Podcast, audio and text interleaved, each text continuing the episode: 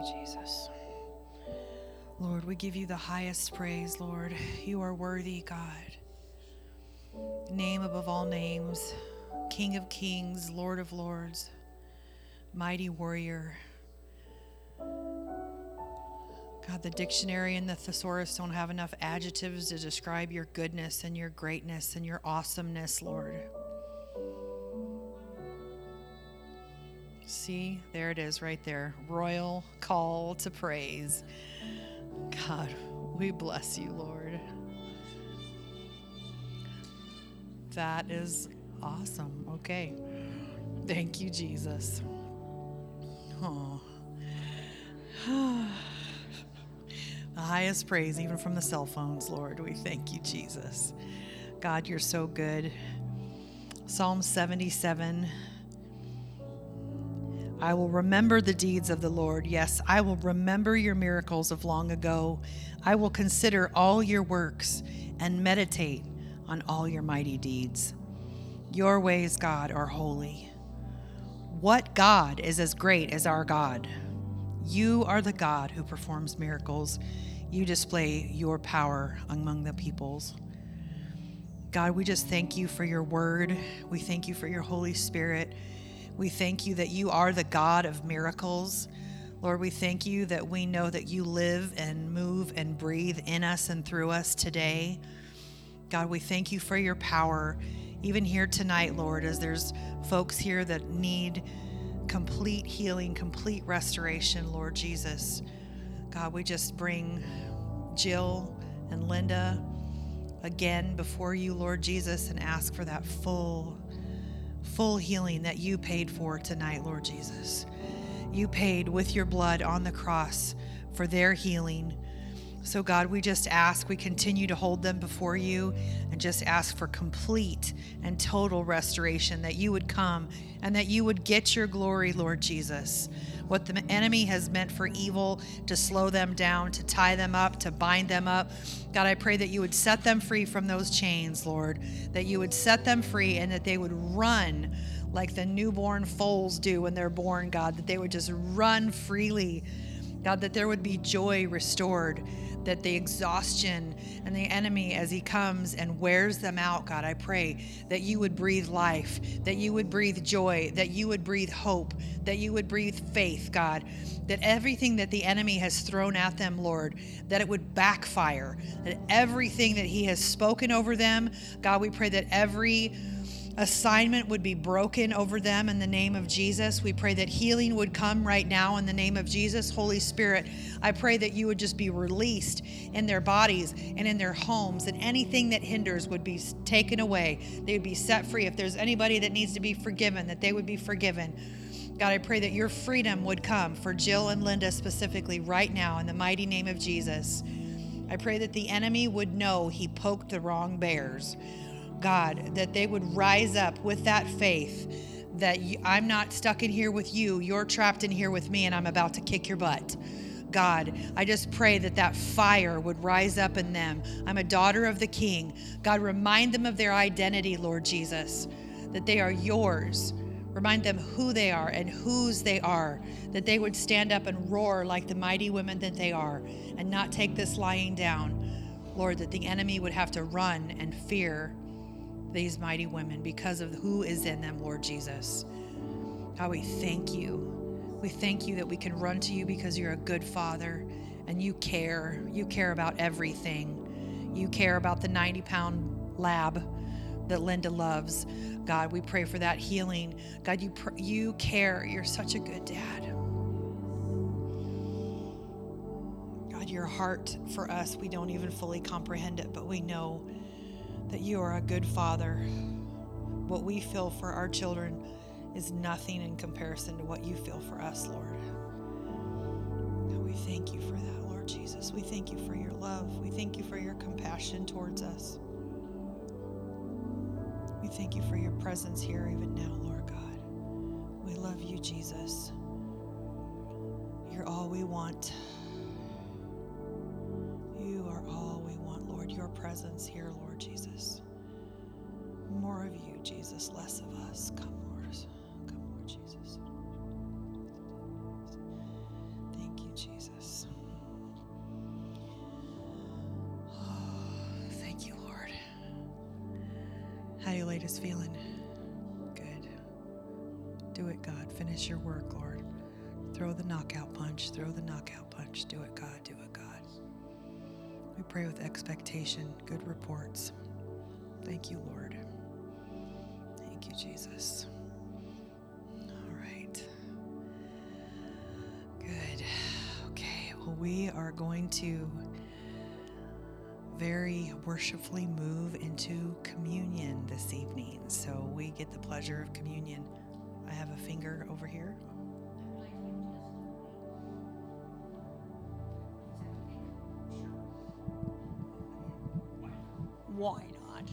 Kind of wrote it in on the cloud thing that we have, whatever it's called. Uh, but God has been so, so good this last month to me it has just so touched my heart because he is, I mean, I can see he's a good, good father. And he had divine appointments set up for me. Every test I've had has pr- proven to be. And I've only got one left. Well, actually, I've got two left, but one tomorrow. Um, and so far, they haven't found anything. And I know, and, and God told me, like I say, sometimes I get prophetic words in songs, and um, that's kind of how He speaks to me a lot of times. And He gave me a song about two months ago, and I think I wrote this if you read it, um, that. Um, now I just forgot what the song was. But it was basically to assure me that there was nothing they were going to find. I mean, I was in his hands, and there was nothing the enemy could do because God was greater. And that was that was one of the songs that the enemy can't do it well. The enemy will lose because God is greater, something like that. And um, oh, the other one was to dance in the rain. And when he gave me that, I thought, Lord, is there something coming? you know, why do I need that song? and I think there's so many lessons we can learn in the trials. We can see how good He really is. We don't always see it when we're just going our day to day lives where there's no challenges. But when there's a challenge, there is nobody like our God. Can I give a little testimony too this week? Kind of I um God is just I don't know. I'm I'm overwhelmed right now with his love. I don't know what else to say. But I I do have a 90 pound lab that got a cancer on his leg about two years ago, and they had to oper- operate on him, and he's getting older. And so the vet that I had retired, but he said, it is cancer, but it, it won't spread. But it, if it does come back, it'll come back the same way with a big lump. Well, it came back, and I kept praying, Father, I kept praying against it. Now, this dog is a, rescue dog. I've had him six years, and he has been my best friend, really, next to Jill and Jesus. And he I, I lost my son in March, and Archie, my dog, he took on that that pain with me and just sat with me when I wept and loved me. And when my house burned, he stayed with me. It's been five months now, and he's been right by my side. And so all of a sudden, this thing burst on his leg and bled, and pus came out.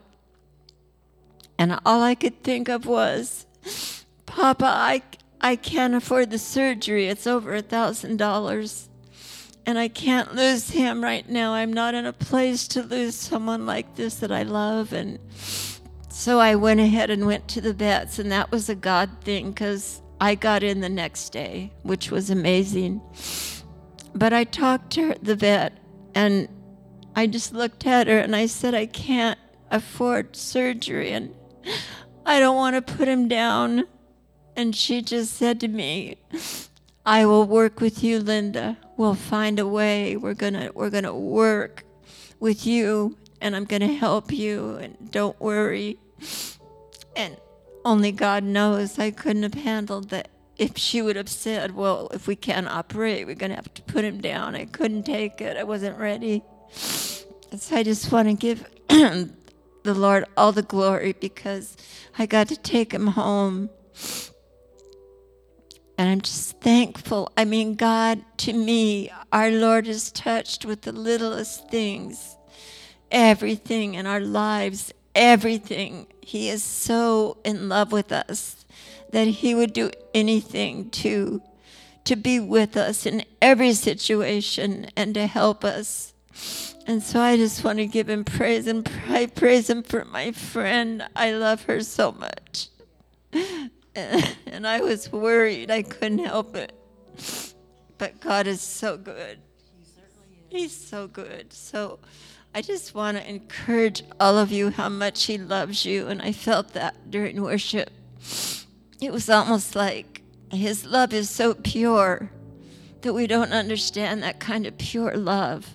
But He will never, ever turn us away no matter what that need is that we have, even a 90 pound lab, Lord.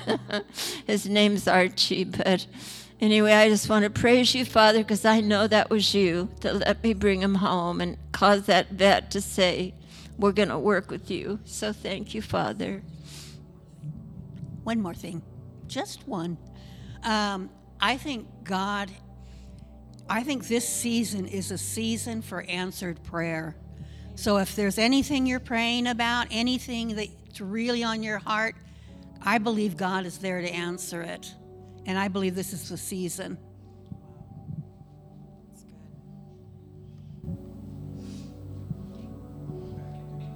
No, that's good. That's good. Um, yeah, absolutely. That um, reminds me. I, I, had a scripture pulled up, and I just I wasn't sure which way to go, but um, the the humanity, you know, Jesus being fully God and fully man, but I feel like he has compassion for our humanity and the things that we love like I know as parents and I know that my parents like they care for what we care about as their children. Um, and we care about what our kids care about and what hurts their heart hurts our hearts, you know. And I know that that's that's the way that God is over us. So even in the little things, they feel so big, but he's just he's a good and compassionate God. So the scripture I actually had pulled up is in uh, Luke 22, just relating to Jesus as a very, very human moment. He knelt down and prayed, saying, Father, if it's your will, take this cup away from me. Nevertheless, not my will, but yours be done. Then an angel appeared to him from heaven, strengthening him and being in agony, he prayed more earnestly. Then his sweat became like great drops of blood falling down to the ground. This is the, you know, we're seeing the human side, the still sinless, spotless lamb, but the human side of our Savior crying out, like, is there any other way? Please, Jesus, or please, Father God, sorry. Isn't there a way? But not my will. Yours be done because they're worth it. I'll do it. I'll do it if you say so because they're worth it. So, I believe we're going to partake in some communion and um, experience the blessing and the grateful hearts that come with taking his uh, taking the communion, the body and the blood. So, you guys want to come up and disperse the stuff? Jesus. Thank you, Lord. Thank you, Lord. All right, if you guys want to um, come on up and get the goods so we can pray over this and partake of it together.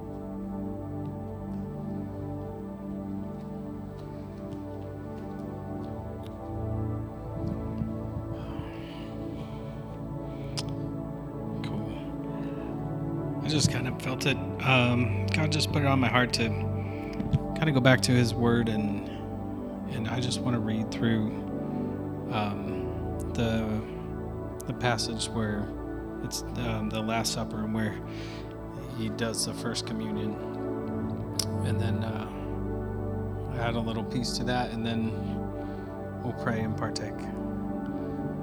This is in Luke 22. Then he lifted up the loaf, and after praying a prayer of thanksgiving to God, he gave uh, each of his apostles a piece of the bread, saying, This loaf is my body, which is now being offered to you. Always eat it to remember me. And after supper was over, he lifted up the cup again and said, This cup is my blood of the new covenant I make with you. It will be poured out soon for all of you, but I want you to know that the hands of the one who delivered it to me, who delivers me to be, sac- to be to be the sacrifice, are mine on the table at this very moment. The Son of Man must go where he will be sacrificed, but there will be a great and unending doom for the man who betrays me. That was just the. Um, the simple act that that he did in that moment. And the, and the one thing that stood out to me was we partake of the, the body and the blood, but he also said, This is also the new covenant that I make with you. In Hebrews 8, it says, The new covenant is this, for here is the new covenant I will one day establish with my people of Israel. I will embed my laws within their thoughts and fasten them to their hearts, and I will be their I will be their loyal God and they will be my loyal people. And that's the covenant and the agreement that we make with God in this. We are so grateful for the blood that covers all of our sins that allows us to come into the throne room with God. God, we are so grateful for that blood. And we are thankful and grateful for your body that you sacrificed as your sacrifice in place of in place of us to forgive our sins. God, and we join with you in that covenant where you say you will be our God and we will be your people. God, we come together with you right now to say, we will be your people. We will be your loyal people. God, we are so grateful as we just partake right now. God, and we commit ourselves to be your people. And we know that in this covenant, you will be our God.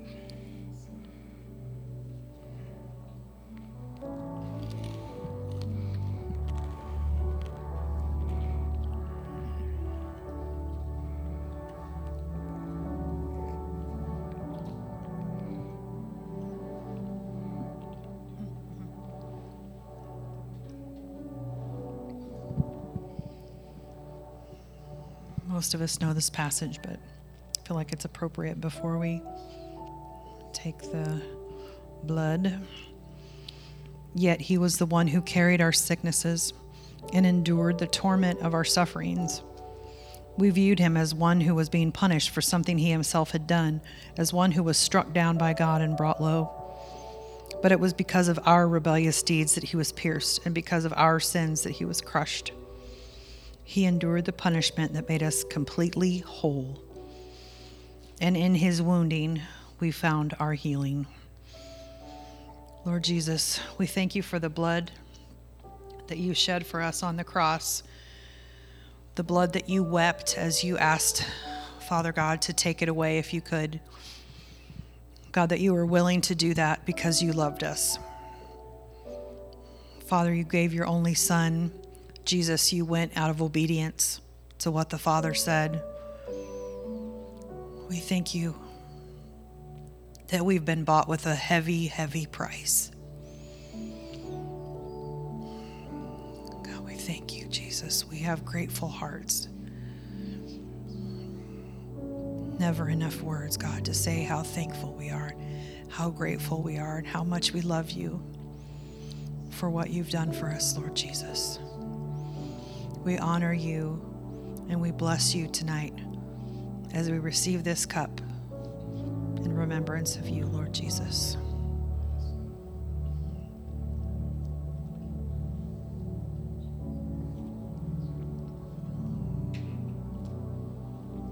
Thank you. Thank you, Lord. God, as we as we do this, know this is not our first time, God, but every time every time is a renewal of the covenant as Forrest spoke your word. God, we renew our covenant to you. We renew our promise and our vow to be your people, that you will be our God and we will be your people. And we will follow after you. We will do what you do and say what you say and pray what you pray. God, our hearts follow hard after you because you alone have the words of life, Jesus. We love you so much, Father. Thank you for bending low to spend time with us, Lord, for allowing your presence to rest on us tonight.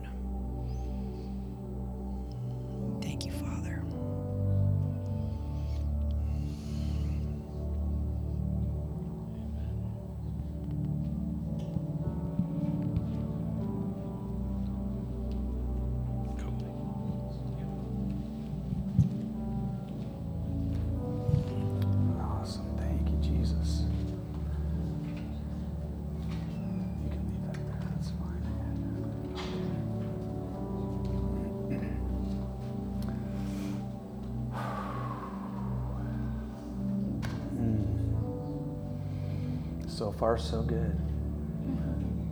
Hope I don't mess it up. Yeah, I just feel like, let's just take a moment, guys. I feel like the Lord just wants to, he is so, he's so set on softening us. The moment our hearts begin to harden up, he just, he is like, that's his focus. He's like, I can't have that. I can't have that wall going up right now. I need, I need the, the gateway, the, the, um, what do we call it? The floodgate. We, I need that floodgate wide open. I can't have that floodgate inside of your heart closed tight and things of the world, offenses, preferences, all of your kind of sometimes stupid little things. I'm speaking about myself, by the way. He's like, I can't have that blocking the gate of your heart. So tonight, as we've taken communion and we've remembered the power of his cross, the redemption that came through his blood, the forgiveness of sins, the healing of our bodies, the deliverance that he provided, for the new life that he gave us. Just thank him. Just, Jesus, our hearts are yours. I can't do it for you, but I can do it for myself, and you can you can agree and go along for your own heart. But Jesus, I just say my heart is yours. My my life is yours. I am not my own. I belong to you. As Paul the apostle said, I have been crucified with Christ. Therefore, I no longer live, but it's Christ who lives in me. This life I live, I live by faith in the Son of God who died for me. I don't belong to myself anymore. I belong to you, Jesus. So I just present my heart with everyone here. We present our hearts before you, and we just say, Have your way. Our hearts are yours. Whether we acknowledge it now or not, every breath we take belongs to you. For from you and through you and to you are all things. May to you be the glory and the honor and the blessing and the power forever. I just I want to encourage you guys tonight. You know, Jesus, I, have to remind myself, Jesus rescued me. He rescued me before my 21st birthday when I was going my own way. I was going after whatever I wanted to, to do to make myself feel good, the pleasures of sin, the pleasures of the flesh, drugs, whatever. I just, I was my own God. I chose at that point in my life that I wanted to be my own God. my birthday was going to be my number one holiday.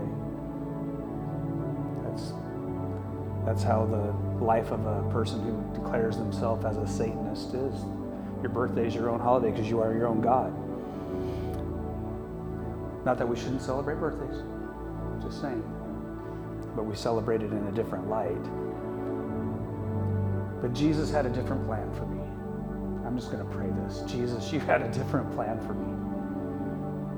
You cornered me. You brought me to a place of recognizing that I needed you, that my life was empty without you. And it was your word that came into my life, that came into my ears and into my mind and then into my spirit, that just struck my heart of rock like a sword and split that rock wide open. And out of that rock, that rocky heart within me, came that gush of water, that living water, because you came into my heart at that day when I said, I don't know what I'll do, but I surrender to you. I don't know how I could ever change my life or make myself acceptable or pleasing to you, but one thing I will do, I will give you my life. And you came in and you transformed me. You began the process of transformation. And I will never turn back never look back. My life is yours. Guys, I want to encourage you today. The, the world has gone through different seasons and times and experiences. We've had seasons of war and seasons of peace. There's been peace and prosperity in the land, and then there's been plagues that have come into the land. There's been good times, and then there's been not so good times. And I would say, from a worldly perspective, we are in a really uncertain time. But in a kingdom perspective, we know who has the victory and we know who is at work 7,000 times more than we could ever imagine. So I want to encourage you to go deep into the rock Go deep into the rock of your salvation.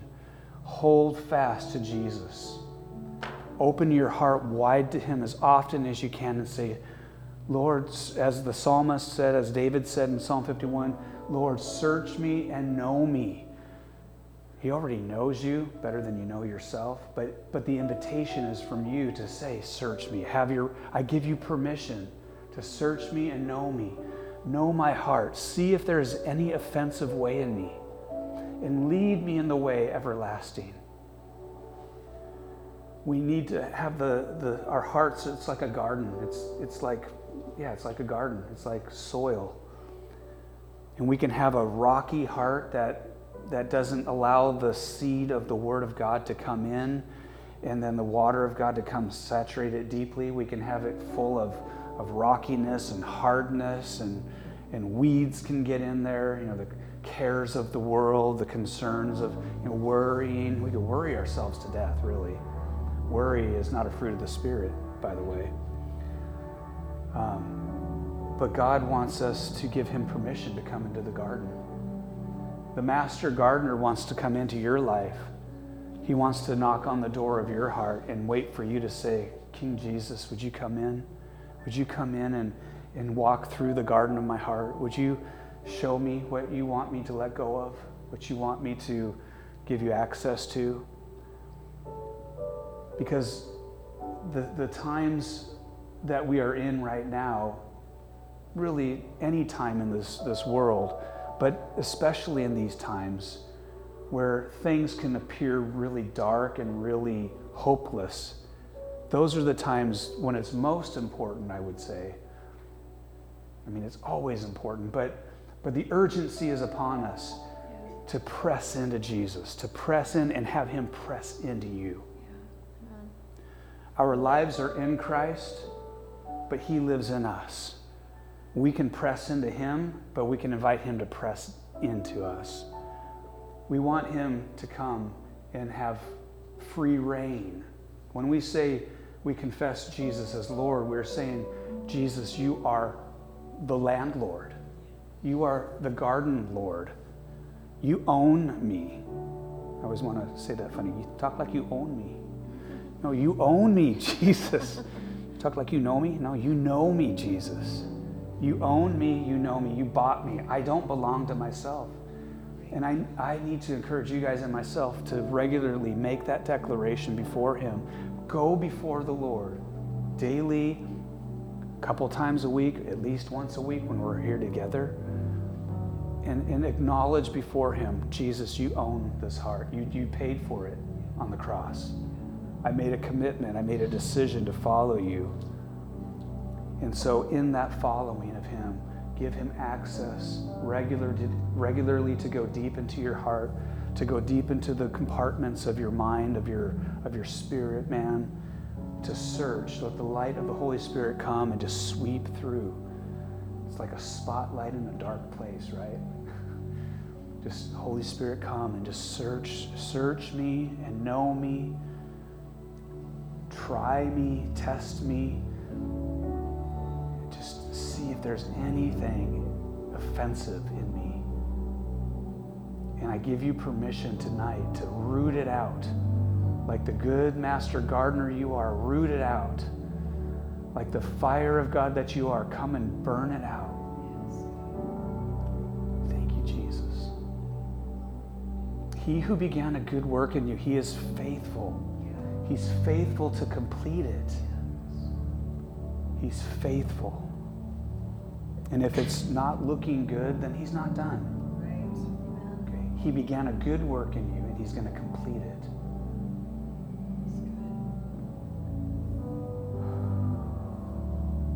There's something else that was on my mind, but do you have anything on your mind, my dear?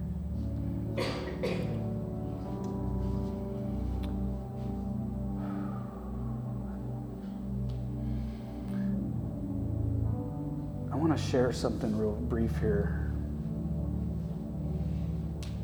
I, I, want to make time tonight too. I just feel like right now is probably not the best time, but um, I just feel like I'm, I'm, gonna, I'm trying my best not to screw it up.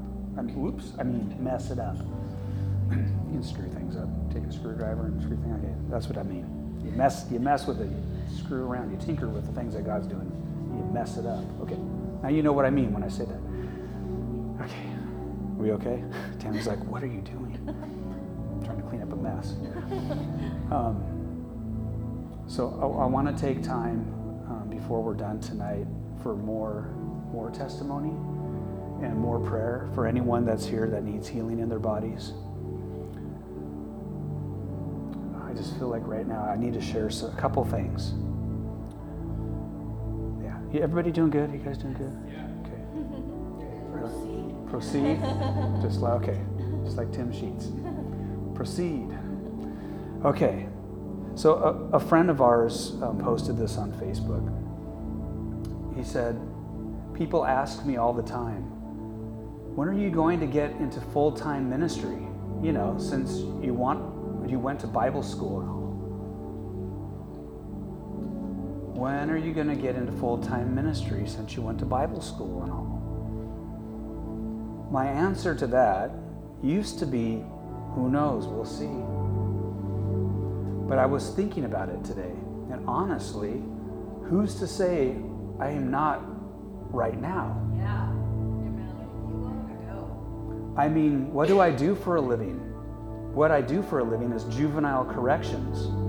And I get to minister to my kids every day in one way or another. And I get to show them the love of Jesus. So just because I'm not behind the pulpit every Sunday doesn't mean I'm not in ministry. It just means my ministry is different. Yes, yes. That's good. That that preaches. I had to add my response. I saw a few different responses, you know, and uh, a lot of times people just don't get it yet. They don't get it. I think you guys have got it. You, you've caught it, right? You probably caught it a long time ago. Okay, this whole thing in the Western church of the separation of the clergy. I'll point to myself because, in, in a sense, I would be the clergy if I put a collar on my neck, like a priest, the pastor, and then the rest of y'all are the laity. You're the seat warmers. You clap when we present a good oration, um, a good suppository preaching. No, depo- there go. Thank you. That was intentional. That was intentional. Sometimes expository teaching can have that effect. In fact, the Word of God wants to come and purge through you and surge through you and burn out anything that needs to go. But anyway, the Western model is a separation. It, it, basically goes back to the Old Testament model that Jesus turned the page on in order to usher in a new covenant, a new agreement between God and man. The Old Testament pattern was you had the priests and then the rest of Israel. You had the Levites and then the rest, the other 11 tribes. They did all of the ministry, and the rest of them came in while the priests did the priesting. They ministered to the Lord day and night. They offered the incense, they offered the sacrifices on behalf of the people. They were the mediators. Jesus came as our great high priest. He became the mediator between God, the Father, and man.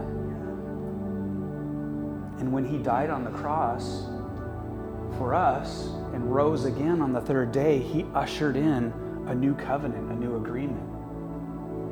That now those who turn to Jesus as the payment, as the propitiation, as the covering, as the sacrificial lamb that takes away your sins, that as you come to Him, you would receive the Spirit of God inside of you and you would become a temple of the Holy Spirit. And Jesus would be your great high priest, and you are a part of His priesthood now. You become a minister upon salvation. And some might be ministers in diapers, some might be wearing their pull ups. By the way, you could be a Christian for 50 years and still be in pull ups, you could still be in diapers.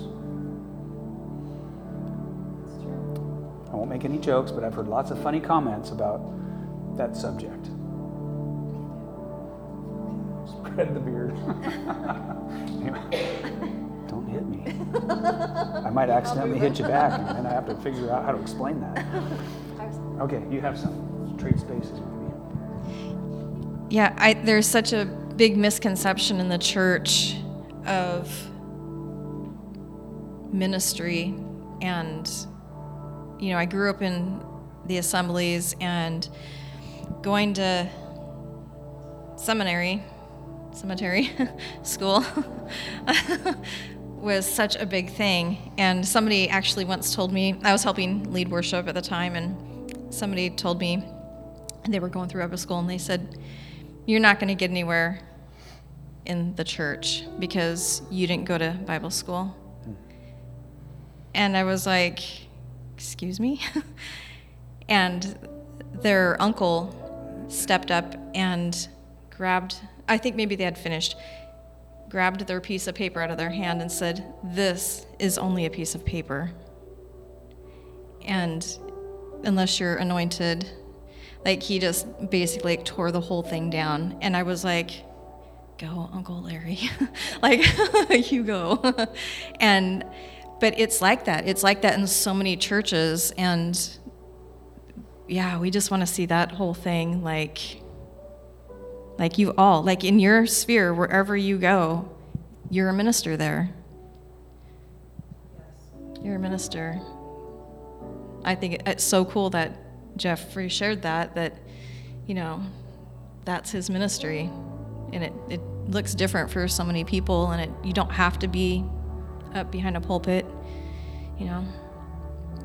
So, yeah. Your ministry might be parenting at the moment. yeah, yeah, there's, if you're a nurse, you're ministering to the sick, you know.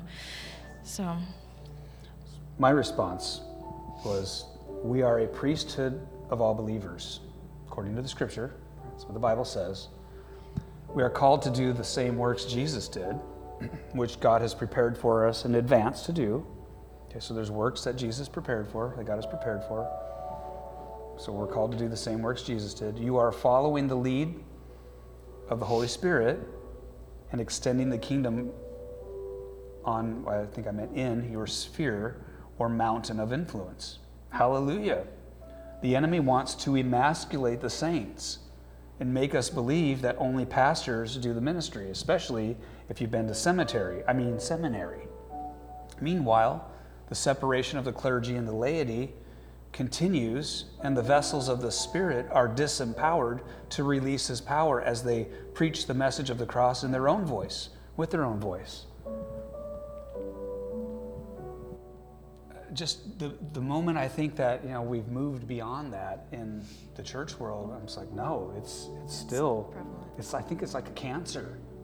I, f- I feel like the devil wants the saints those who are not called to the mountain of the church to not realize that you have a mountain that God has called you and placed you on and called you to be a minister on.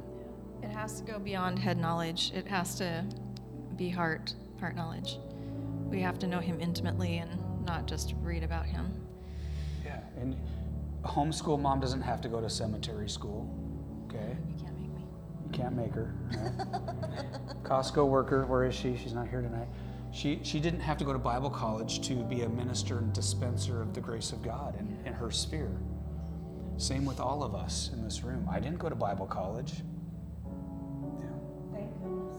Know. You started and I rescued you. You think I got rough edges now? I, that would have been really stiff and stale. And, I rescued him from Bible college. She did. She did.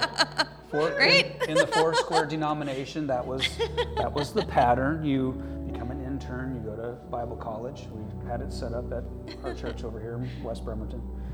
We started the whole schooling process, How long were and you then going? I probably only made it for one year, and then I Then you met me. saw this hot chick walking the church. And it was all over. Whoa, like, you don't need that. who's she? I should tell you guys the story, but Yeah. oh boy. So we're going to end up do this is what we're going to do tonight, and then we're and then we're going to pray. Thought we would go in, back into Ephesians four and resume from verse eleven, talk about the fivefold ministry a little bit more, and then get to the end of the chapter because it's really good. It's really good, and it, it kind of ties into what we've been talking about tonight. You know, the the purpose of these gifts that God has given the church in the church, not the building, but the people of God. Those of you and I who have been born again, we've received Jesus and we live our life outside of buildings.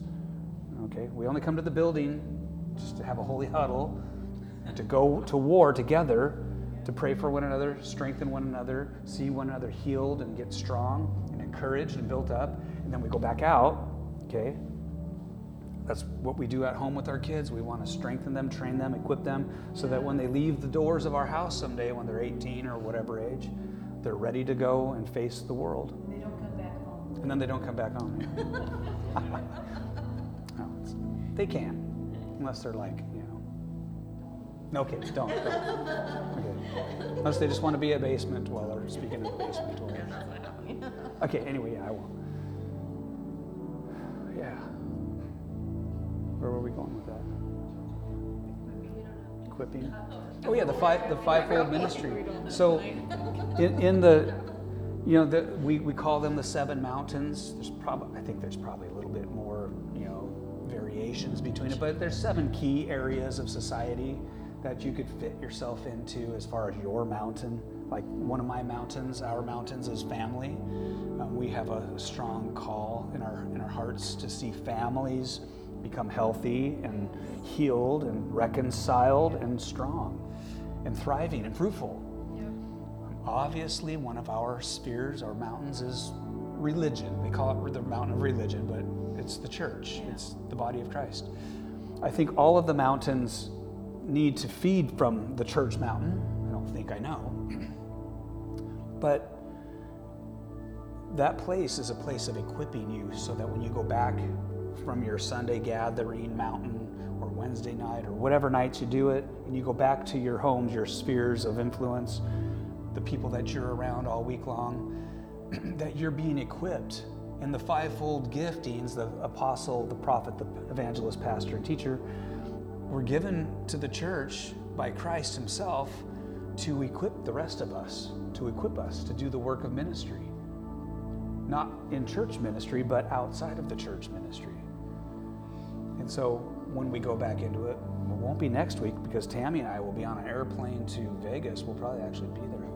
And then these these guys, these guys are going to preach, and these guys are going to be mom and dad and just make sure things are flowing smooth. And Christian and his family will be here too. Anyway, so Barbara, she's going to be like the prophetess of the house, making sure all the prophets are in order and flowing, flowing smoothly.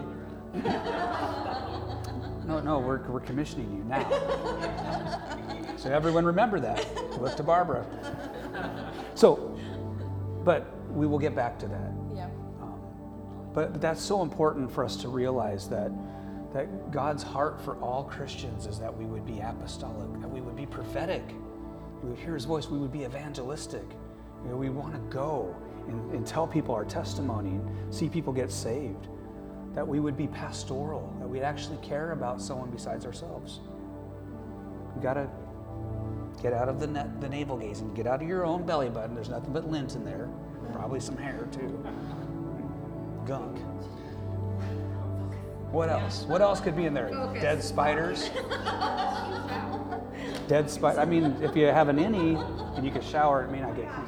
She said you shower, so I'm just got to answer that. Okay, okay. We get out of navel gazing, and we can become pastoral and care about your coworker, even if they are jerks. Remember the, the wall, the, the, the blocking of the floodgate. Get, get the things that irritate you about your neighbor. You guys got neighbors that drive you nuts? Okay. Okay. Just an example right there. Take the things that irritate you. Ask God to come in. Heal my heart, God. Heal my heart. Give how do you see them? Paul said in 2 Corinthians, we no longer see people according to the flesh. I mean, I hate to say it, but we actually do. But the call of God is that we should we should no longer. Maybe that wasn't translated correctly. I don't know. I have to d- dig deep into that one.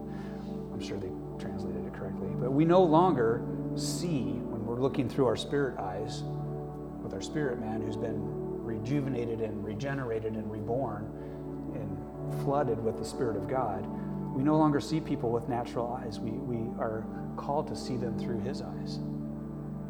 So, what does He see in your neighbor? What does He see in your coworker? That's part of why we're going to do the prophetic class coming up, not just to have prophetic etiquette in this church as a church, but so that we could also learn how to look out, look for the gold in people. Look for the gold. Like when I when I look at that man back there, Cody, and the first time he came, you know, we're just seeing the gold. Was beaming out of him. We just couldn't help ourselves. We had to call it out. Even tonight, I'm like, let's look up his name meaning here. Ooh, ooh, good meaning of your name. I'd have to look at it again because I forgot. But anyway, anyway, you guys hear what I'm saying? Pastoral. And we need to be students of the Word. You know, the gift of the teacher to the body of Christ is that we would be able to teach as well and be teachable. So we want to take responsibility over our time that God's given us. And uh, sorry, you can't distract me. Uh, I just got to look at every face here, and I, you know, I've learned how to not be distracted. Anyway, yeah, teachable and able to teach. And we want to be students of the Word. We want to be. We want to make ourselves present ourselves before God as a as a good student of the Word, which means you got to spend some time in the book. You got to spend some time talking to Him and worshiping Him and pray. You know, and not just a one-way conversation when you pray, but ask Him questions and sit still and listen. Be still before the Lord and know that He is God. Yeah, ask him what's on. Sorry, I'm breaking the rules. Ask him what. ask him what's on his heart, instead of giving him this long list of things. Do this and do this. But God, what's on your heart? What What should I pray about? So, you've all been called to the ministry. One of these times, probably see what God wants to do with it, but I just feel like there needs to be a commissioning, an official commissioning, Yeah. and just blessing the people of God with that, with that blessing that comes from Him, that who, of who you are, what you've been called to. Don't disqualify yourself. Don't say, well, you know, I didn't go to schooling, or maybe I, I don't read the Bible enough, so I'm not really qualified to you know, tell people what the Bible says. You have a story, don't you? You have a testimony. What has God done in your heart? Tell people what He's done. Yeah. That's He'll give you the words. Jesus said, I'll give you the words. When the Holy Spirit comes, He will give you the words to speak. He will remind you of the things I've said. So lean into the Holy Spirit. He'll remind you, He'll, he'll teach you. He's your teacher. So, anyway, with that said, and being basically done, I just want to real quickly then say so when I saw this hot lady walking into the church, I was just this 25 year old. I better. You better keep that microphone in your hand, lady. I was just this 25 year old, four square kid praying, asking God, you know, for my Mrs. Right. I, I had a counselor, okay? I needed counseling. I had some issues. My issues had issues. And the counselor that I was seeing, he said, make a Mrs. Right list. So if you're single in the room, And my great uncle told me to make a Mr. Right list. Okay, so if you're a guy, make a Mrs. Right list. And if you're a girl, make a Mr. Right list. Right. There are no other options. That's right. That's not in the Bible. Okay, anyway, so back to the story. So I made my Mrs. Right list, and I- you know, and, I, and he said prioritize. You know, be specific. You know, like I mean, what, what do I want in a wife? Well, okay. I mean, you know, I made some descriptive things, but you know, man, you know, we're kind of knuckleheads. Us guys, we're knuckleheads. We often look at the flesh, and then we look at the heart. And you know, the Bible does say that a beautiful woman that lacks discretion is like a pig with a golden ring in its nose. I, do I need to say it slower? Okay, so en- envision a pig with a gold ring in its snout, right? Well, a beautiful woman who is basically a pig in spirit is like that pig. Like her beauty is just the gold ring. You want to be married to the pig? Just who's just got that beautiful gold ring? This is wisdom. Okay. Now the Bible doesn't talk about men in Proverbs that way, so I don't know. You have Should have. because women don't necessarily look at the outward part of the man. They're like, Oh, is he going to be a provider? I mean, yeah. Okay, we, let's, we don't go to I know. What women are you talking about? I know. I'm like. Oh boy. oh boy. So anyway, so I made my Mrs. Right list, and I even threw in my Mrs. Right list the part about purity. And I'm not ashamed to tell people that before Jesus, you know, I, I did not live a pure life. I was very immoral. I won't make any jokes. You know, I just that's that was the culture I was a part of, and so that's that's what I did. Um, yeah, I, I could go into that story some other time yeah. because it, it's it's a powerful part of my testimony. Yeah. And when Tammy and I, so I saw this this girl. So I was in youth ministry doing the schooling, and I was I- visiting.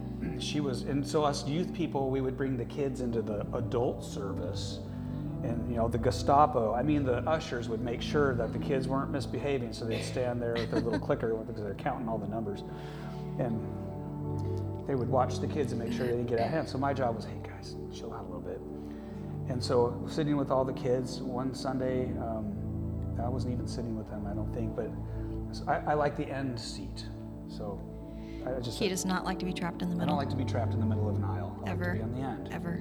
If I'm in a restaurant, I want to be on the outer edge. Uh-huh. Anyway, so now that you know those things, it's not important. But I was sitting on the end seat and I saw from the front row this young blonde girl get up and turn around and walk my direction, and I was just like starstruck. I mean, I won't describe her, okay? I don't want to be Yeah. embarrass her, but Yeah. but my little heart was going. And so I, I just happened to not see her for a while, and then I was just visiting. she was just visiting. And then I saw her up on the worship team one time. I'm like, there she is. There is a God. No. There's a God who's faithful Yeah. to bring that Yes. person back. So I saw her and I asked one of the youth kids, I was like, who's that girl up there on the worship team? And I asked the wrong girl because, I mean, it was right. But this was the worship leader's daughter. And she Who came like, running home? "Oh, that's Scott was asking about you. so yeah, she had to go blab, and I was like, "You can't tell her." Oh, yeah. She came straight in the door and said, Tammy! So then, from every point on, uh, when I was with the kids or not with them, didn't matter, but they knew because Tracy, the youth group girl, whose dad is the worship leader, made sure you know that I was fully embarrassed all the time.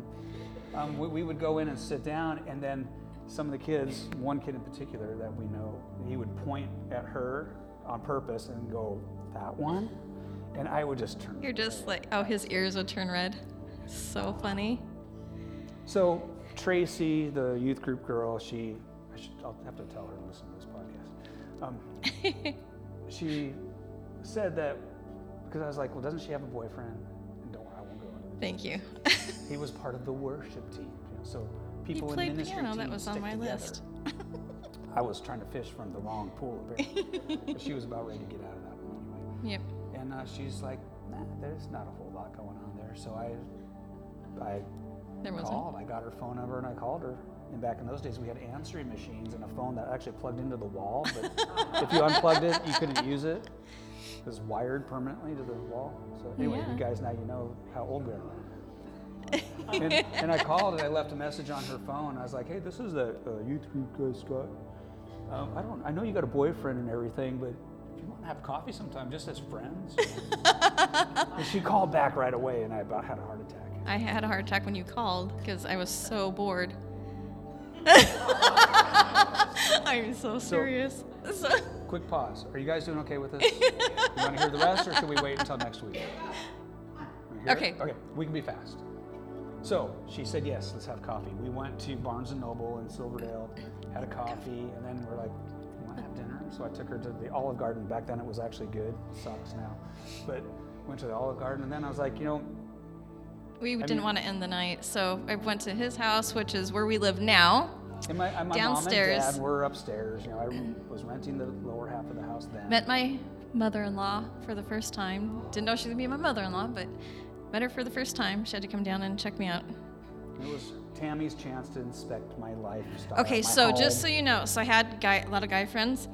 This was the cleanest house and the most organized house I had ever been into. There were not socks laying on the floor, underwear laying on the floor, nothing. Like I was like, whoa. But it did look like the Christian bookstore, just to make that point. But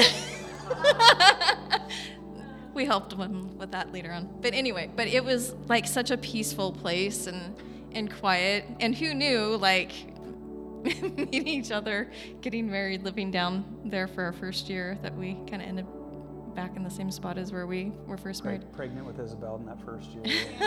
And I want to know what you thought of him when you found out. Tell me Um, what you thought. So I was dating someone at the time, and um, even though it was going nowhere, and I wasn't really interested. In fact, somebody said, "Hey, Tammy, come here." So I walked up, and they're like, and there's Scott, and I'm like, "What are you doing?" And they're like, "Scott, this is Tammy. Tammy, this is Scott. The rest is up to you." I was so embarrassed. And I was like, nice to meet you, and walked off. I didn't know what to do. I just was like, and I was like, you're such a jerk for doing that to me.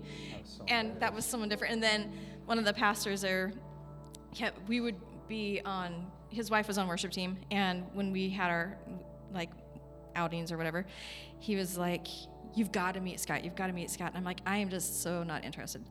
And he's like, you two are going to hit it off and you're going to be married. Like, and I'm like, no, we are not. And he's like, and so finally I was like, realizing that things were going nowhere. And I was really bored. And so I was like, there was just something mysterious. I don't know. And so I just was like, hmm. Never trust a man whose eyebrows meet. that is true.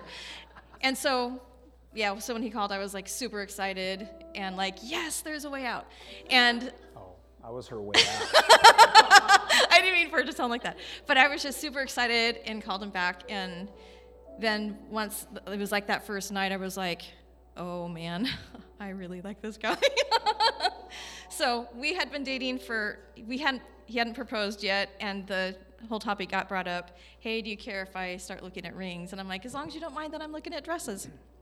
So, anyways, I just casually was looking at dresses with my mom and my sister, and I thought, well, why not try one on? Because we kind of at that point already knew we were getting married. And I just happened to find my wedding dress that day. And I was like, I gotta have it. And my mom's like, let's get it. And the lady's like, oh, when you guys getting married? I'm like, I don't know, we're not engaged yet. And she's like, what? And I'm like, oh, no, no, no, we just, we know we're getting married. And she's like, okay. Like, she, I know she thought I was so crazy. But anyway, Now, Tammy skipped over a, I a did. major part. Major. So got her it's when we were we were dating, we were you know t- seeing each other quite often. She started coming into the youth group, and we did some things. I together. ditched the worship team. And she ditched the worship team, ditched that guy who was too old. I for know. her. And um, and then we, I knew we both, I think, knew that things were just getting better and Yeah, better. Like we didn't want to not be together, and so I, had- I was never gonna say I love you until I knew that Yeah. it was no turning back. Yeah. I, I feel like if you carelessly throw those words out, you start to pull someone's heartstrings. Well, and you're pulling, you're saying that to someone else's spouse Yeah, if it's not. So, So, so I knew that we needed to have a talk. Like she needed to know my whole history. And I, trembling and shaking. I was shaking. I was, yeah, I was a broken man because I, I thought for sure she was going to be like, no. Mm, your No, past see you later. Too, too dirty for me. I mean, you like came out of the garbage can. Basically, like you know, the Oscar the Grouch, not like my son Oscar.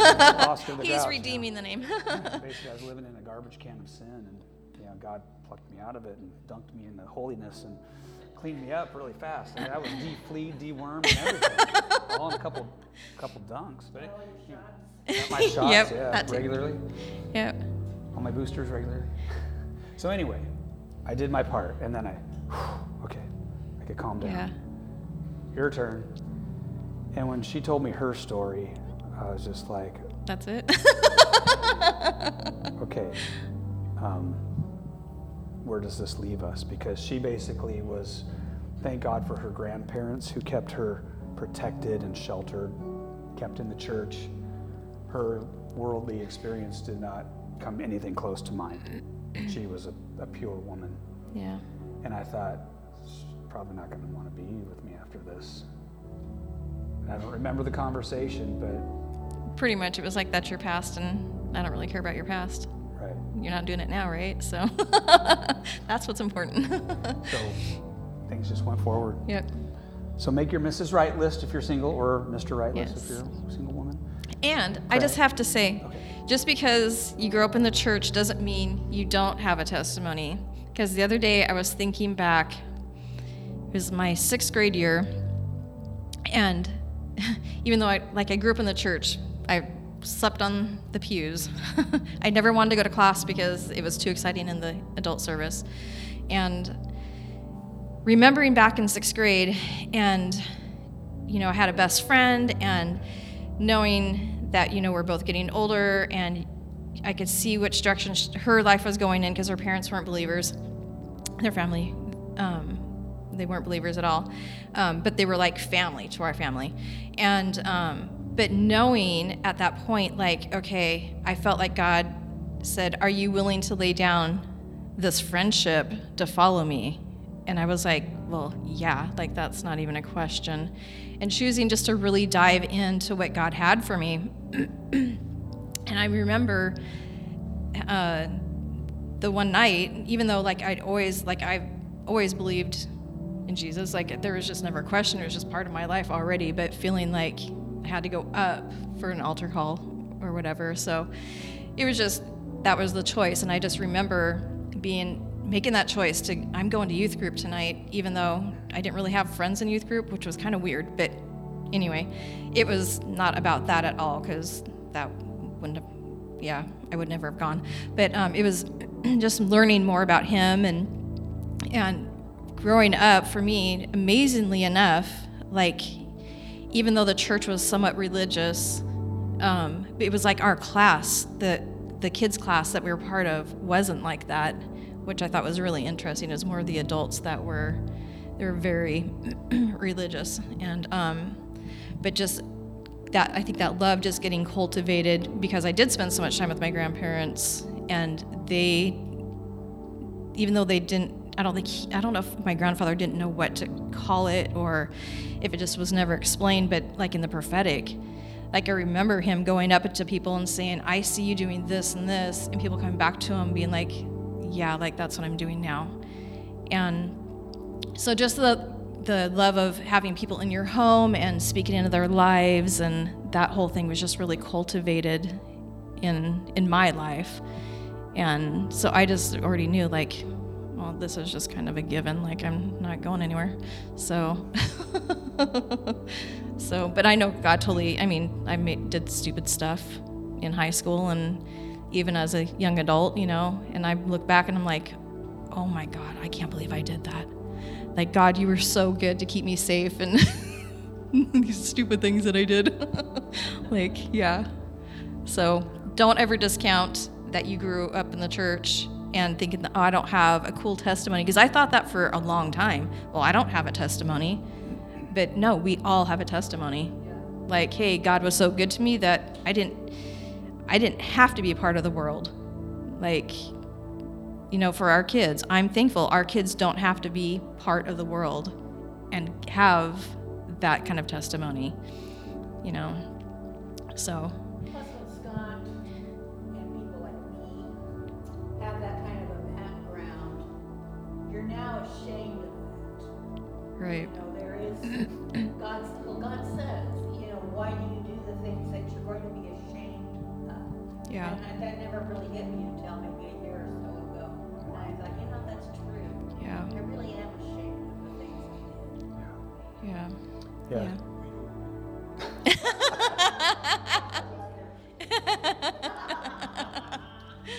You know, somebody once said, because I used to share my testimony a lot when I was doing youth ministry. I, the kids knew my story, and I think it became a little bit too cool Yeah. because I, I was a Satanist. I, he could tell you the weird stuff he found in my bedroom when I was living at home. My plan was to be full on a high priest in my own, start my own coven someday. Yeah. I mean, I, I Thank God dove he- into it. and so, I mean, it, it's a it's a good testimony of a contrast of how far God can reach. But your testimony, and we'll end with this. Your Yeah. testimony isn't as important of what God saved you out of No. as much as what He has saved you into. And your testimony, now that you're in the kingdom, is how far are you going to run with Him? Yeah. Is your is your is the testimony at the end of your life going to be well? I just you know I kept one foot in the kingdom, but I always kept that one toe in the whirlpool, and not the whirlpool, but the world pool, the cesspool, and bounce back Yeah. and forth. Or did you make a commitment like Tammy did when she was a youth group girl and say I'm all in? I'm even willing to lay down a friendship. So what God has saved you into, this this thing called the kingdom this relationship with Jesus is so so much more important than anything that you could have walked away from. Yeah. And that that is the power of God. It's Yeah. not just the power of God to rescue you from a deep pit, but the power of God to keep you and to preserve you and to actually move you deeper and deeper into measures of glory with him, Yeah. experiences with him that nobody can argue with, Yeah. encounters. Yeah. It's the only place you're going to find full, full fulfillment. Yeah. Yeah. Your heart is going to need that. Yeah. Yep, the old Calvary Chapel days. They had pictures on their on the albums back in the '70s, Jesus freak movements. And they have these cartoons, like uh, yeah, just like a cartoon picture, like stories, you know, like reading the comics. And you know, they'd say, well, everyone's got a Jesus-shaped hole in their heart, and they show this big hole, and only God can fill it. And that's it's actually true. It may not be shaped like something, but you know, we all have a we all have this empty place that only God can fill. And we, if we don't fill it with Him, we will try to fill it with other things. Yeah, for sure. For sure. we done? yeah. Do you have any final thoughts? Nope. Okay, so why don't we stand up? Yeah. So, you know, a big milestone for this church is we bought a refrigerator. Isn't that? I know the, the little things in life, you know, can become so special and important. I think it's awesome. Because not only do we have a place to put cold stuff or frozen things like ice cream, but then, as a mail carrier who gets to worship Jesus here every morning, I can actually put my water bottles in there too, and I'll have cold water throughout the day instead of water that gets to the same temp as the hot mail truck. It's kind of gross to drink, but you know. Anyway, so anyway, it's, it's like a two for one. Um, yeah. So we have ice cream in the. Oh, it's invisible. It's a it's a spirit fridge. We're- we can't tell you. We have to blindfold her. It's tiny and there's a lot of trip hazards on the way too. So Sounds like home. so so we've I've put some ice cream and popsicles and a little cake in the refrigerator part because I thought it would be fun not only to celebrate the fact that we have a refrigerator, but Papa John's not here tonight, but John had a birthday on the 2nd, I believe, of August. Savannah just had a birthday on the 8th, 7th or 8th? It was the 8th? And then Kara's birthday is in a couple days on Tuesday. And so I thought we should, it's our goal. I've been collecting birth dates. I don't know. Cody, when's your birthday? January. Hey, we're going to get you on the list, man. And so I thought it'd be fun to at least, you know, once a month. Let's, we just want to honor those on their birthdays, maybe not on your birthday. Now, if you show up here on your birthday, like if your birthday's on a Sunday or a Wednesday, you're going to get double honor. Yes. Double honor. Okay, you're going to get blasted. But anyway, put that aside. Why don't we pray and we'll have some sweets if you want, if you so choose. Uh, we don't quite have the wet bar ready, as that'll come down the road later on. David's going to help me figure out what we'll supply it with, you know, what kind of what kind of bourbon and wine and stuff.